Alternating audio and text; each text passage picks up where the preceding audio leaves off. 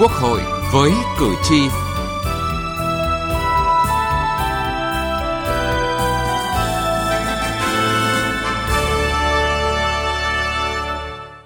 Thưa quý vị và các bạn, cần chủ động nắm bắt kịp thời ý kiến kiến nghị của cử tri và giám sát thực chất hơn việc giải quyết chứ không đơn thuần là chuyển đơn đó là đề nghị của Chủ tịch Quốc hội Vương Đình Huệ với các cơ quan của Quốc hội, các đoàn đại biểu Quốc hội trong phiên họp của Ủy ban Thường vụ Quốc hội khi cho ý kiến về báo cáo công tác dân nguyện tháng 11. Đề nghị này cũng chính là mong muốn của cử tri và nhân dân bởi lắng nghe tiếp nhận chưa đủ, quan trọng là vụ việc được giải quyết như thế nào, có thấu đáo hay không. Chương trình Quốc hội với cử tri hôm nay, chúng tôi đề cập nội dung này.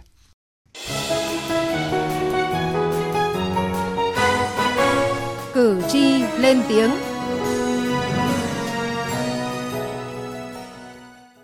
quý vị và các bạn, cùng với mối quan tâm về hiệu quả của việc thực hiện các chính sách hỗ trợ người dân doanh nghiệp gặp khó khăn do dịch COVID-19, minh bạch trong lĩnh vực y tế, thì vấn đề hiệu quả của việc giải quyết ý kiến kiến nghị của cử tri, nhất là với kiến nghị kéo dài là mối quan tâm gần đây của cử tri. Ghi nhận của phóng viên Đài tiếng nói Việt Nam. Tại buổi tiếp xúc cử tri trực tuyến với 22 điểm cầu trên địa bàn, cử tri huyện Bình Sơn, tỉnh Quảng Ngãi nêu vấn đề dự án đường cao tốc Đà Nẵng Quảng Ngãi đoạn qua tỉnh Quảng Ngãi đã được khai thác từ tháng 9 năm 2018 và thu phí từ tháng 1 năm 2020, nhưng còn nhiều tồn tại liên quan chưa được giải quyết dứt điểm, như đơn vị thi công mượn ba tuyến đường qua xã Bình Trung để làm đường công vụ, gây hư hỏng nghiêm trọng, nhưng đến nay vẫn chưa sửa chữa để hoàn trả cho địa phương như cam kết ban đầu. Một số dự án lớn, trọng điểm trên địa bàn huyện và các dự án đầu tư ở khu kinh tế Dung Quất thực hiện dở dang, nhiều năm chưa hoàn thành công tác bồi thường giải phóng mặt bằng, tái định cư, chưa giải quyết dứt điểm tình trạng ô nhiễm môi trường, phát sinh nhiều đơn thư yêu cầu khiếu nại. Từ ví dụ thực tế để thấy hiệu quả giải quyết ý kiến, kiến nghị của cử tri còn nhiều hạn chế tồn tại chưa quan tâm đúng mức. Đáng nói đây là tình trạng không có tính cá biệt, dẫn chứng một vấn đề cụ thể là sai phạm của các doanh nghiệp trong chấp hành pháp luật về môi trường. Bà Hoàng Thị Thu ở thành phố Lào Cai, tỉnh Lào Cai bày tỏ quan điểm thực tế cho thấy thì hiệu quả giám sát và xử lý vẫn chưa cao vì nhiều doanh nghiệp vẫn vi phạm và bị xử lý xong thì vẫn cứ tái phạm cho nên là theo tôi thì cần à, cụ thể hóa công tác giám sát à, gắn với những trách nhiệm của cơ quan quản lý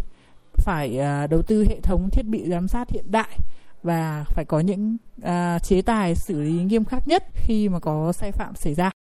Theo ông Vũ Văn Tình, thành phố Nha Trang, tỉnh Khánh Hòa, vẫn còn tình trạng ý kiến kiến nghị của cử tri lặp lại nhiều lần mà chưa giải quyết triệt đề. Những cái kiến nghị qua cái kết quả giám sát tại các cái kỳ họp nếu mà làm chưa được thì tiếp tục làm nữa. Chưa có một cái cái chế tài những cái quy định gì đối với các cái kiến nghị qua cái kết quả giám sát. Cho nên thực sự để mà cái hiệu quả đó thì xác định là đây là nhiệm vụ quan trọng càng cần phải được quan tâm nhiều hơn. Phải có một cái cái chế tài những cái quy định gì hết sức cụ thể một trong những vụ việc được cử tri quan tâm trong những ngày gần đây là vụ công ty Việt Á nâng khống giá kit xét nghiệm COVID-19. Ông Vũ Minh Đức, quận Hồng Bàng, thành phố Hải Phòng cho rằng Quốc hội cần tăng cường giám sát, đảm bảo những khoản chi cho công tác phòng chống dịch cần minh bạch, đúng đối tượng, tránh phát sinh tiêu cực và thất thoát. Cử tri kiến nghị Quốc hội tăng cường giám sát tối cao các nguồn chi cho chống dịch, không để bất cứ một tổ chức cá nhân nào trục lợi bất chính. Ở góc độ an sinh xã hội, Ông Bùi Nguyên Bảo ở thành phố Tuy Hòa, tỉnh Phú Yên nêu ý kiến. Quốc hội có quyết định hỗ trợ cho doanh nghiệp và đặc biệt là cử tri về cái nội dung nào mà thuộc cái quyền giám sát của các đại biểu quốc hội mà các đại biểu thấy là chính phủ còn phải làm tốt hơn nữa thì các đại biểu cần phải lên tiếng trong cái dịp này để mà cái khả năng tiếp cận nguồn vốn hỗ trợ, khả năng tiếp cận chính sách của doanh nghiệp và cử tri nó có thể tốt hơn. Tăng cường giám sát của Quốc hội, đại biểu Quốc hội trong việc thực hiện chính sách pháp luật cũng là ý kiến của ông Đoàn Công Thiện ở tỉnh Kiên Giang. Quốc hội nên lắng nghe nhiều hơn nữa đối với ý kiến cử tri, đặc biệt là những ý kiến tâm quyết của các đại biểu quốc hội đại diện cho cử tri. Bởi vì hiện nay đó những cái việc mà nó khúc mắc ở địa phương, những cái việc oan ức mà nhất là những cái vụ việc mang tính hình sự nó dính dáng đến thân phận của con người. Nếu không đi sâu thì dễ dẫn đến cái chuyện là không giám sát được các cái cơ quan mà thực thi pháp luật cho nên chúng tôi đề nghị là quốc hội phải ờ, đi sâu đi sát hơn nữa lắng nghe ý kiến của cử tri và đặc biệt là các cái cử tri ở những cái ờ, vùng mà có nhiều vấn đề nó phức tạp Cử tri mong muốn những ý kiến, kiến nghị được lắng nghe, được tiếp nhận kịp thời, nhưng cũng được các cơ quan quan tâm giải quyết một cách thấu đáo. Để thúc đẩy và tạo cơ chế trách nhiệm tốt hơn cho quá trình giải quyết, cử tri đề nghị chất lượng và hiệu lực giám sát của Quốc hội cần được nâng lên, nhất là giám sát việc giải quyết ý kiến và kiến nghị của cử tri. Từ nghị trường đến cuộc sống. Thưa quý vị và các bạn, một trong những đổi mới lần đầu tiên được thực hiện trong nhiệm kỳ Quốc hội khóa 15 liên quan đến giám sát việc giải quyết ý kiến kiến nghị của cử tri là hàng tháng Ủy ban Thường vụ Quốc hội cho ý kiến đối với báo cáo dân nguyện. Trong phiên họp của Ủy ban Thường vụ Quốc hội mới đây, khi cho ý kiến đối với công tác dân nguyện tháng 11, các ủy viên Ủy ban Thường vụ Quốc hội đề nghị báo cáo cần nắm bắt kịp thời hơn ý kiến kiến nghị của cử tri, cũng như đánh giá có chiều sâu sự chuyển biến trong việc giải quyết ý kiến kiến nghị của cử tri của các bộ, ngành, chính quyền địa phương, cơ quan, đơn vị. Báo cáo dân nguyện tháng 11 nêu rõ 4 nội dung nổi lên được dư luận xã hội quan tâm và mong muốn sớm được giải quyết gồm giá các mặt hàng thiết yếu phục vụ đời sống và sản xuất tăng cao trong bối cảnh người dân và doanh nghiệp đang gặp rất nhiều khó khăn do tác động của đại dịch COVID-19, tăng cường nhân lực vật tư và trang thiết bị y tế cho các địa phương, quan tâm đến hệ thống y tế cơ sở cũng như tiến độ tiêm bao phủ vaccine, triển khai đồng bộ kịp thời và hiệu quả các cơ chế chính sách, giải pháp hỗ trợ người dân, người lao động, doanh nghiệp, hợp tác xã, hộ kinh doanh sớm ổn định đời sống và phục hồi sản xuất, kinh doanh sau đại dịch, công tác phòng chống dịch bệnh COVID-19 khi cho học sinh trở lại trường. Đồng tình với những nội dung này, song chủ nhiệm Ủy ban Pháp luật Hoàng Thanh Tùng lưu ý, báo cáo cần bổ sung một số vấn đề cử tri đặc biệt quan tâm thời gian qua. Thành phố Hồ Chí Minh có hàng ngàn người mà F0 COVID điều trị tại nhà nhưng mà không được giải quyết cái chế độ bảo hiểm xã hội chữa bệnh rồi nhưng mà đến khi thanh toán bảo hiểm xã hội thì ách tắc bởi vì theo đúng quy định của thông tư Bộ Y tế là phải có giấy nghỉ ốm thì mới được hưởng thanh toán bảo hiểm xã hội. Cái đấy là đúng. Tuy nhiên trong cái bối cảnh cụ thể của người F0 ấy, thì chúng ta có máy móc là bắt buộc là họ đi xin cái giấy nghỉ ốm nữa hay không? Và như thế nó lại tăng thêm cái khối lượng công việc cho cái đội ngũ y tế vốn đã đang rất quá tải rồi. Thế thì thay vì cái chuyện đó cơ sở y tế thậm chí là trạm y tế phường có thể đóng dấu một cái xác nhận là đây là F0 thay cho cái giấy nghỉ ốm có được không? Cái thứ hai ấy, là tình trạng như ở tỉnh Bình Dương ấy, người lao động phải nộp cái tiền xét nghiệm và có những người là phải nộp đến 4,5 triệu, gần hết lương cả tháng. Chỗ này cũng là vấn đề mà đông đảo cử tri người lao động rất quan tâm. Chủ nhiệm Ủy ban pháp luật Hoàng Thanh Tùng cũng khẳng định những bức xúc của dư luận xã hội về vụ thổi giá kit xét nghiệm COVID-19 đang được cơ quan điều tra xử lý, nhưng báo cáo dân nguyện cần yêu cầu làm rõ trách nhiệm của các cơ quan liên quan, kể cả một số bộ ngành để đáp ứng yêu cầu của cử tri và nhân dân. Cho ý kiến đối với nội dung báo cáo dân nguyện tháng 11, Phó Chủ tịch Thường trực Quốc hội Trần Thanh Mẫn yêu cầu cần quan tâm đánh giá vào chiều sâu ở cơ sở, xã, phường, thị trấn, phòng, ban ngành để làm sao nâng đạo đức công vụ, ý thức trách nhiệm của cán bộ công chức với nhân dân. Công tác tuyên truyền vận động nắm tình hình nhân dân, tiếp dân, à, đối thoại nhân dân ở một số ngành địa phương à, chưa quan tâm đúng mức. Cán bộ chưa quan tâm nhất là cái người đứng đầu ở các cái đơn vị địa phương để làm sao đảm bảo cái định kỳ tiếp công dân công tác quản lý nhà nước ở một số nơi còn buông lỏng thiếu kiểm tra giám sát. Một số cái chính sách pháp luật còn bất cập thiếu đồng bộ. À, việc triển khai thực hiện các, các các cái chính sách pháp luật là chưa nghiêm. Chúng ta cần phải quan tâm hơn. Bà Nguyễn Thị Thanh trưởng ban công tác đại biểu Quốc hội nhận định tình hình dịch bệnh ở các địa phương ảnh hưởng đến công tác tiếp công dân. Vì vậy, Ban dân nguyện nên có hướng dẫn hình thức tiếp công dân trực tuyến phù hợp với diễn biến dịch bệnh vì hình thức tiếp xúc cử tri trực tuyến cũng đã được thực hiện. Bà Nguyễn Thị Thanh nêu quan điểm. Chúng ta là có báo cáo hàng tháng thường vụ nghe hàng tháng cho nên cái bố cục cái form của báo cáo là tương đối ổn định các mục. Để nó đảm bảo cái việc là chúng ta so sánh diễn biến kể cả cập nhật những cái vụ việc mới đối với từng nội dung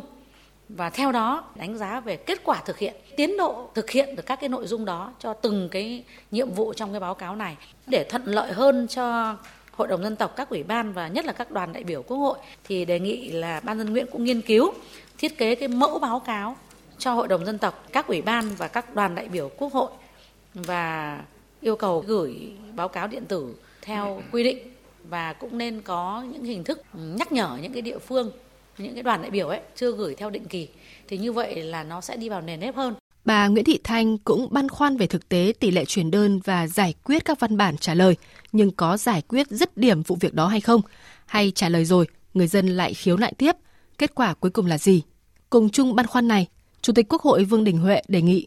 cần phải tăng cường hơn nữa cái việc là giám sát cái việc đôn đốc cái việc tổ chức thực hiện. Mình chuyển đơn là một chuyện rồi nhưng mà còn giám sát tổ chức thực hiện. Qua đó nghiên cứu để ra soát, sửa đổi chính sách pháp luật. Sắp tới đây thì ờ, chúng ta tổ chức cái kỳ họp bất thường lần thứ nhất ấy. Và như thường vụ chúng ta cũng đã bàn thì ờ, do là kỳ họp bất thường cho nên chúng ta không có tổ chức cái tiếp xúc cử tri nhưng mà cũng đề nghị các cái đại biểu quốc hội và các đoàn cũng như là mặt trận tổ quốc ấy, là nhiều kênh nhiều cái hình thức phù hợp để mà chủ động nắm bắt theo dõi cái ý kiến nguyện vọng của nhân dân và của cử tri cả nước nhất là một số cái việc mà nó đang có cái tính chất nổi cộm hiện nay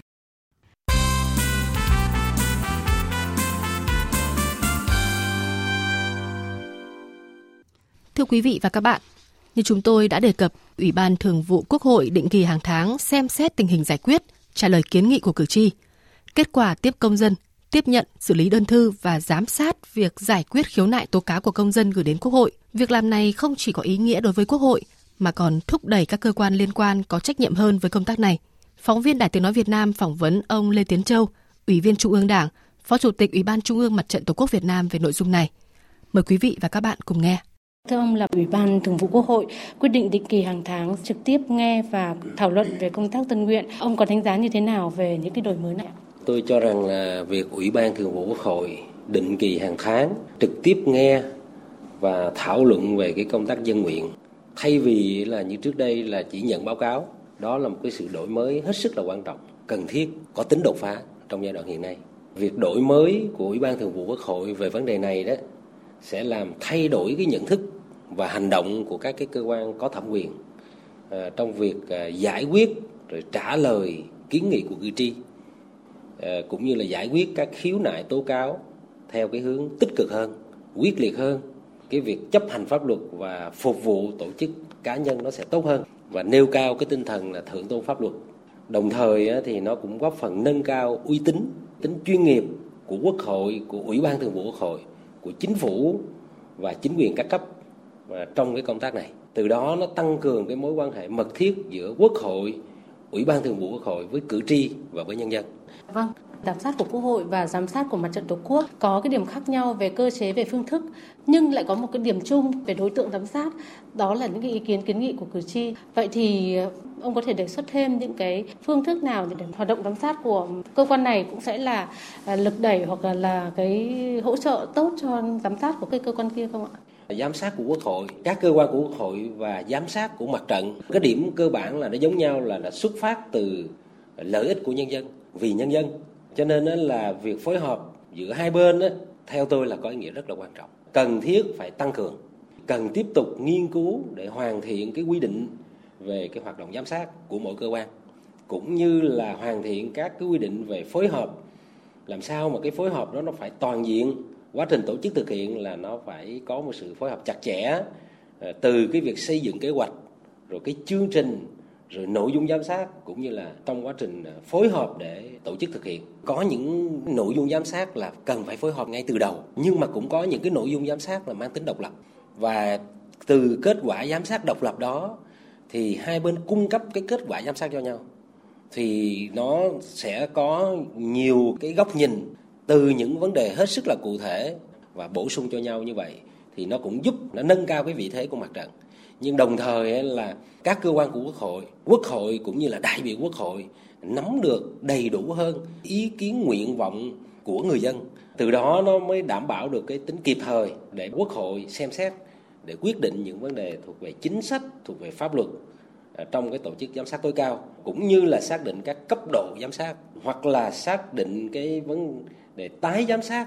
tôi nghĩ rằng là giám sát của quốc hội và các cơ quan của quốc hội và giám sát của mặt trận tổ quốc việt nam đó, nhất thiết là phải có sự phối hợp chặt chẽ từ cơ chế đến phương thức tổ chức thực hiện mới đảm bảo nâng cao được cái hiệu quả ờ, trong cái việc thực hiện nhiệm vụ của hai bên. Và nhằm hiện thực hóa cái nghị quyết đại hội 13 của đảng, đó là dân biết, dân bàn, dân kiểm tra, dân giám sát và dân thụ hưởng. Vâng xin trân trọng cảm ơn ông về cuộc phỏng vấn này Thưa quý vị và các bạn, đến đây thời lượng dành cho chương trình Quốc hội với cử tri đã hết. Cảm ơn quý vị và các bạn đã quan tâm theo dõi.